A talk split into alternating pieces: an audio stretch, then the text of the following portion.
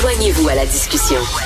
Appelez ou textez le 187 Cube Radio 1877 827 2346. Le bordel est pogné à Audi, occupation double. Alors, il y a trois, euh, trois euh, participants, en fait deux participants qui ont été expulsés par les producteurs, euh, la productrice Julie Snyder, et il y en a un autre, on va le voir, là, qui a été expulsé par les participants eux-mêmes.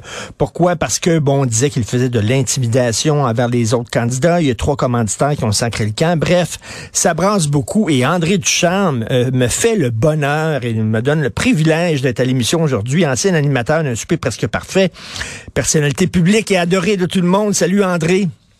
Adoré de toi aussi, t'es donc bien fin. Ben oui. Écoute, euh, je suis le, président de ton fan club. André, André, Audi, je connais des gens qu'on pourrait qualifier d'intellectuels et de gens cultivés et lettrés qui regardent Audi en secret. Ça, c'est, tu sais, la télé-réalité, on lève le nez là-dessus, là, mais il y a bien des gens qui regardent. Ben, moi, quand je faisais un souper presque parfait, j'avais souvent effectivement du feedback euh, de gens. Ça m'étonnait moi-même de savoir, mon Dieu, tu regardes ça. Oui, oui, je, j'en rate pas une. Absolument, c'est un genre. Euh, c'est pas pour rien d'ailleurs que, que ce genre-là est populaire depuis maintenant euh, presque quoi, quinze, quinzaine d'années facile. c'est parce qu'il y a beaucoup de monde qui s'intéresse à ça. Et moi, j'ai constaté en faisant un souper que les il y a des gens qui s'intéressent à ça pour différentes raisons. Il n'y a pas juste un type de public et, et dans le public, il n'y a pas juste une raison de regarder ce, ce mm. genre d'émission-là. Mais, mais écoute, il euh, y, a des gens, mes, mes, lettrés, mes cultivés, là, ils vont essayer de donner un vernis intellectuel à ça en disant oui, mais c'est un laboratoire sociologique qui nous permet de mieux connaître l'être humain dans sa nature profonde et essentielle. mais, ben, mais euh, en fait, en fait, ils ont pas tort. ils ont pas tort parce que moi, moi, c'est une des choses que j'ai constatées en, en disant de, de suivre presque parfait. J'ai compris beaucoup de choses euh, du, du, comportement humain. Puis je dirais même, parce que j'ai fait aussi comme producteur une série qui s'appelait Opération Séduction. Euh, tu sais, moi, j'ai cruisé à peu près trois fois dans ma vie. J'ai la même blonde depuis presque 40 ans. Alors, quand j'observais les, les, techniques de séduction des gens, puis la façon de se comporter et qu'est-ce qui marchait, qu'est-ce qui marchait pas, j'ai appris beaucoup sur euh, sur le, les, les, célibataires, sur les façons de cruiser et tout ça. J'ai appris effectivement sur, sur les gens en regardant. Euh, faut dire que je les voyais souvent, les émissions. Là. je les voyais cinq fois chaque. J'avais le temps de pogner ce qu'il y avait dedans. Mais oui, oui, c'est pas tout à fait faux, ça. Mais tu sais, tout est dans le casting. On s'en est déjà parlé. Le casting est très important pour ce genre d'émission-là. Puis André, je, tu sais, quand tu choisis excusez-moi le du mot que je vais choisir, ça peut peut-être choquer des gens, mais tu sais, quand tu choisis des douchebags, mettons, là, en disant mm-hmm. ça va brasser, c'est des douchebags, après ça, surprends-toi pas s'ils agissent en douchebag. Ben, en, fait, une émission comme OD, c'est un peu différent de ce que moi j'ai connu euh, en télé-réalité, parce que nous autres, c'était cinq personnes pendant cinq jours, et euh, il y avait tellement de participants euh, dans une année, c'était 140 participants que c'était c'est un peu plus difficile de faire des matchs, mettons. dans, dans un cas comme Occupation Double, il y a un nombre limité de participants et c'est sur une très, très longue période de temps. C'est un peu différent comme, comme, comme type de télé-réalité, je hmm. pense. Et j'ai l'impression que ça influence aussi la façon de choisir parce que tu sais que les participants que tu choisis, euh, tu les choisis pour euh, deux mois. Moi, je pense que c'est à peu près ça que ça dure, deux, deux mois, deux mois et demi. Euh, je pense que ça change beaucoup de choses. Et aussi, c'est qu'on est vraiment dans un type de personne. C'est-à-dire que euh, les participants ont à peu près le même âge, euh, viennent à peu près du même milieu, euh, que tu, toi, ça commence par D. C'est le mot qui commence en D que tu, que tu, utilises. mais c'est Non, mais c'est des gens, c'est des gars et des filles que tu croiserais au Beach Club. Oui, absolument. Ça, Oui, tout à fait. Puis euh, moi, j'ai fait quelques semaines de super presque parfait avec des participants d'occupation double. Je, connais un peu. Euh, mais tu sais, c'est un jeu de stratégie, Occupation Double. C'est un peu comme, tu, tu peux comparer ça, par exemple, à Survivor, mettons. Mm. C'est un jeu de stratégie. Dans Survivor, c'est pas nécessairement le plus fin qui va gagner. Hein. Même que ben très souvent, le plus fin, il va être éliminé très, très, très rapidement parce que les autres participants vont en avoir ben, peur. Dans la vie, c'est un peu comme ça aussi, là. Dans la vie, c'est un peu comme ça aussi, effectivement. tu sais, nous autres, euh, sur, un souper, euh, il y avait, il y avait un vote euh, ben, évidemment, il y a des gens qui votaient de façon stratégique. C'est sûr, il y a des gens qui donnaient des moins bonnes notes en pensant gagner euh, de cette façon-là. Puis le public réagissait fortement à ces participants-là. Comment, pourquoi vous les laissez tricher en guillemets, mais c'est c'est la nature humaine. Ben oui, ben tu sais, comme la, jeune fille euh, gentille, fine, euh, un peu terne, polie, euh, elle sera pas choisie pour jouer dans un show de télé-réalité. Tu veux celle qui a la langue de vipère, tu veux le gars qui est tatoué, musclé, puis qui roule des mécaniques. C'est ça que tu veux dans un show. Ouais, mais en même temps, tu sais faut aussi que tu, sans orienter, faut que tu brives tes participants aussi en disant, mais écoutez, euh, voici, euh, voici le, terrain de jeu à l'intérieur duquel on doit s'amuser, mais il y a, y a, effectivement peut-être des, des, des, limites à ne pas franchir. Tu sais ça, ça peut se faire. Mais, mais, mais, mais, en même temps, dans, dans la vraie vie de tous les jours, euh, euh, le douchebag qui fait de l'intimidation n'est pas n'est pas expulsé de l'humanité. On ne l'envoie pas sur une autre planète. En même temps, euh, c'est censé être un laboratoire sociologique. Ça veut dire qu'il va se passer des affaires qui sont pas belles, belles, belles. Et là, si quand si t'enlèves tout ce qui est police, à un moment donné, ben c'est pas la vraie vie, là. Ouais, mais dans la vraie vie, tous les jours, il n'y a pas de commanditaire. c'est ça. c'est ça. Puis, c'est normal, puis oui, ça fait partie aussi. Euh, mais moi, je sens, je sens qu'il y a aussi un changement à ce niveau-là. Tu sais, il y a des choses. Euh, tu sais, moi, je, suis sûr que si tu regardes euh, une occupation double d'il y a 10 ans, il y, a, sûrement eu de ce type de comportement-là aussi. Comme il y en a eu un souper presque parfait, on a eu à délai aussi avec des, des, choses comme ça, un souper presque parfait. Ça arrivait des fois qu'on le réglait en tant que producteur. On a, euh, il y a des participants qu'on a évincés. Il y a des participants qui n'ont pas fini la semaine. C'est arrivé. Euh, puis ça, ça, fait aussi partie du jeu, je pense, à un moment donné non, non, attends un peu, là, euh, ça, c'est bien plate, mais ça passe pas. Écoute, tu as vu ça, là, à un moment donné, c'est le branle-bas de combat. Là. Euh, ils leur font suivre aux participants une formation sur le racisme et l'inclusion qui est donnée par Fabrice Ville, une formation sur le consentement qui est donnée par Léa Clermont-Dion. Il y a. India Desjardins, l'auteur et la scénariste, qui va leur parler de violence non verbale. Il y a Stéphane Villeneuve, un professeur de l'Université du Québec, qui va leur parler, de, il va leur donner une formation en prévention d'intimidation intimidation. Écoute, ça prend maintenant quoi une, une armée de gens qui font des formations puis des psychologues puis tout ça avant de partir un show? Ben, écoute, moi, j'ai été victime d'intimidation quand j'étais jeune. Euh, si on peut me payer un avion pour la, la Martinique, pour aller passer une semaine, ça me fait plaisir. J'adore ça, de Martinique. Je trouve ça magnifique. Ben, écoute, je pense que ça fait partie, euh, ça fait partie du show. C'est la nouvelle réalité.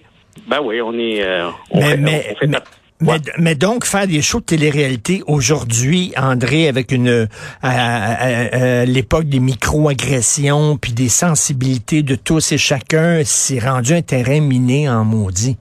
C'est probablement plus difficile. Moi, je serais curieux de m'asseoir devant des épisodes d'un super presque parfait d'il y a, mettons, je sais pas, huit ans. Sais, je regarde une semaine, je dis, oh, attends un peu là.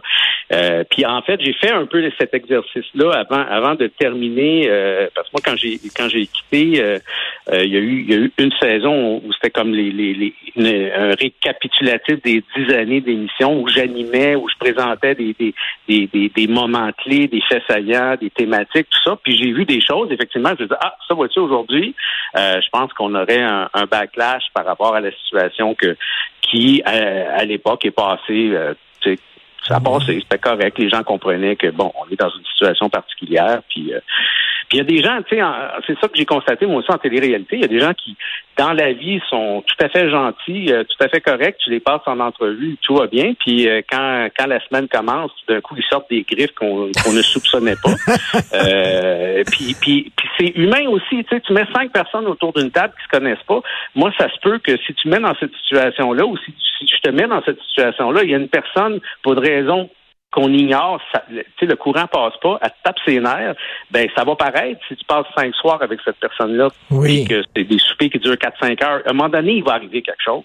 Ça fait partie de la nature Et est-ce que c'est tu as été amené à gérer euh, euh, des crises euh, à l'intérieur d'un souper presque parfait? Ben moi, j'étais pas producteur de l'émission, hein, fait que j'étais pas impliqué dans les tournages. Et d'ailleurs, je ne voulais jamais savoir à l'avance s'était passé entre les participants parce que je voulais pas que ça teinte mon travail de narration. Mais oui, il y a eu des, il y a eu des, il y a eu, toutes sortes d'événements qui sont arrivés où, où, le producteur Guillaume Espérance a dû intervenir, a dû débarquer sur le plateau en plein milieu de la soirée parce que ça brassait, euh, calmer le jeu entre les participants, tout ça. Ce qui est très difficile, vois-tu, je me souviens d'une semaine en particulier où, si on parle d'intimidation, euh, je me souviens d'une semaine en particulier où euh, les participants avaient été euh, un des premiers un des premiers soirs avait été plutôt agressif envers un participant, puis il s'était dit des choses que malheureusement on ne pouvait pas diffuser. Ah oui. Ouais, parce que c'était trop élevé. On ne pouvait pas diffuser ça. Mais le restant de la semaine, ce participant-là a été très agressif envers les autres, mais le public comprenait pas pourquoi.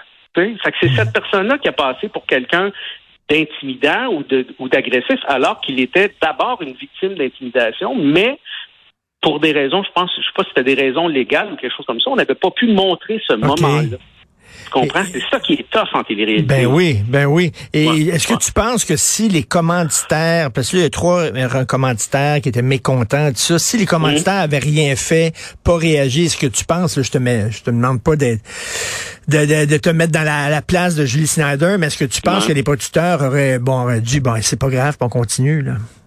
Ben, moi, j'ai l'impression qu'il y, a dû y avoir mal, avant, avant même cette histoire de commanditaire, il y a dû y avoir des, euh, des discussions à l'interne entre la production et le diffuseur, parce que le diffuseur aussi a ses sensibilités.